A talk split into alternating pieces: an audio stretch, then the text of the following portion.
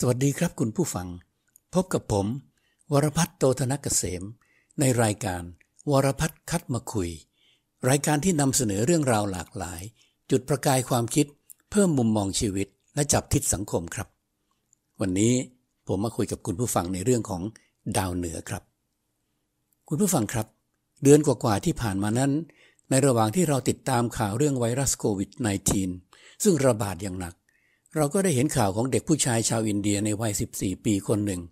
ซึ่งได้พยากรณ์ไว้อย่างค่อนข้างแม่นยำ จนกระทั่งเขาได้รับความสนใจจากคนทั่วโลกครับ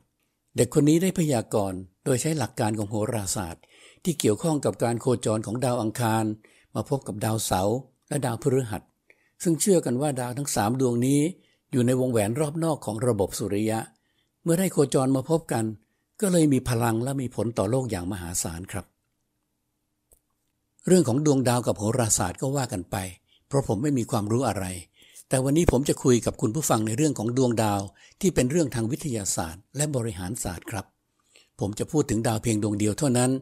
ดาวที่เราเรียกกันว่า ดาวเหนือ ดาวเหนือเป็นดาวฤกษ์ดวงสำคัญ ที่นอกจากจะส่องแสงประกายวาววับอยู่บนท้องฟ้าแล้ว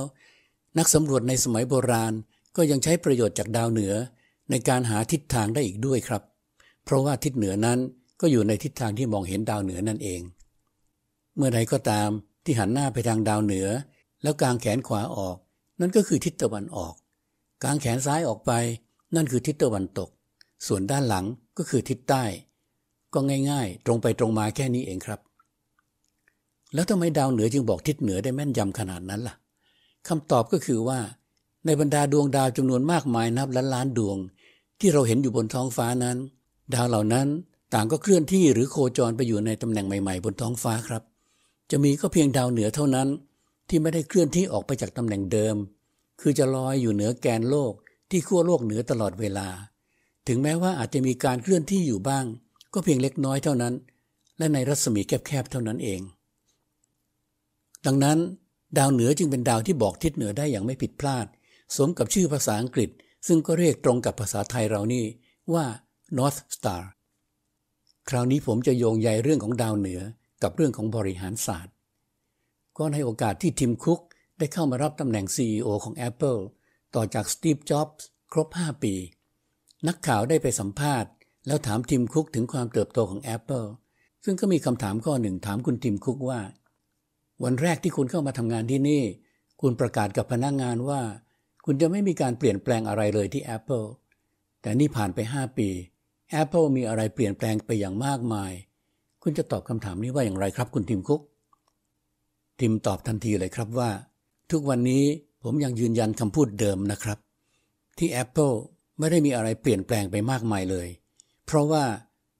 ดาวเหนือของ Apple ยังคงเหมือนเดิมทุกประการ แล้วทิมก็ขยายความต่อไปว่า ดาวเหนือของ Apple นั้นยังคงชัดเจน ไม่เคยเปลี่ยนแปลงไปเลย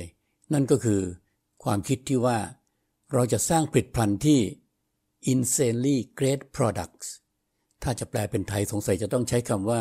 ผลิตภัณฑ์ที่ยิ่งใหญ่อย่างบ้าระห่ำนะครับ แล้วก็เป็นผลิตภัณฑ์ที่สามารถเปลี่ยนโลกและเปลี่ยนชีวิตชาวโลกได้อีกด้วย พูดง่ายๆก็คือว่า ดาวเหนือนั้น คือดาวที่เป็นจุดกำหนดทิศทางขององค์กร ซึ่งจะต้องชัดเจนไม่เปลี่ยนแปลง เป็นจุดที่ทุกคนมุ่งมั่นที่จะก้าวเดินไป ในทิศทางเดียวกัน และเดินไปอย่างไม่มีวันที่จะหลงทางครับ คุณผู้ฟังก็คงจะเห็นแล้วว่าดาวเหนือของ Apple นั้นชัดเจนจริง ๆ เลย คือการเปลี่ยนโลกเปลี่ยนชีวิตด้วยผลิตภัณฑ์และนวัตกรรมที่ยิ่งใหญ่อย่างเหลือเชื่อ ซึ่งที่ผ่านมานั้น Apple ก็ทำได้ตามนั้น แต่ว่าต่อไปในอนาคตจะทำได้อีกนานเพียงใด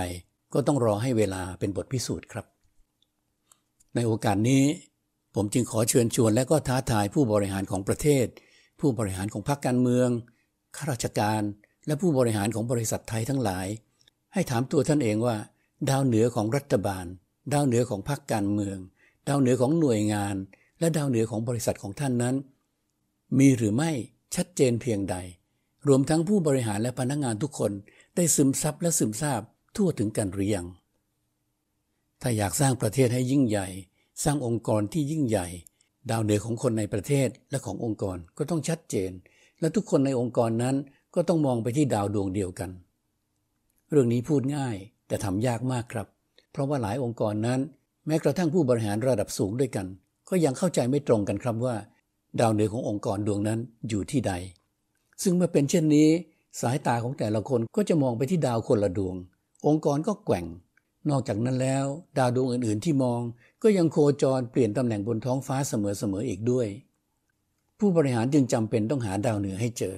เพื่อที่ว่าทุกคนจะได้มองไปที่ดาวดวงเดียวกันครับ คุณผู้ฟังครับ ถึงแม้ว่าองค์กรอาจจะมีดาวเหนือที่ชัดเจนแล้ว แต่ผู้บริหารขององค์กรก็ควรที่จะต้องมีสิ่งที่ผมเรียกว่า ดาวเหนือของชีวิตที่ชัดเจนอีกด้วยนะครับ เพราะว่าดาวดวงนั้น จะกำหนดทิศทางในการดำเนินชีวิตของเรา ถ้าไม่มีดาวเหนือของชีวิต ชีวิตก็จะแกว่ง แกว่งไปตามกระแส แกว่งไปตามฤดูกาล ตามปัจจัยแวดล้อม และในที่สุด ชีวิตอาจจะเดินผิดทิศผิดทาง จนกระทั่งกลายเป็นเดินเข้าไปสู่วงโคจรของดาวตก คือตกต่ำอย่างไม่น่าเชื่อ ก็เป็นไปได้นะครับ วันนี้ผมจึงอยากจะสรุปว่า ถึงเวลาที่ท่านผู้บริหารทั้งหลาย จะต้องค้นหาดาวเหนือขององค์กร และดาวเหนือของชีวิตอย่างจริงจัง และหาให้เจอครับ วันนี้คุยกันเพียงเท่านี้นะครับ คุณผู้ฟังขอขอบคุณและสวัสดีครับ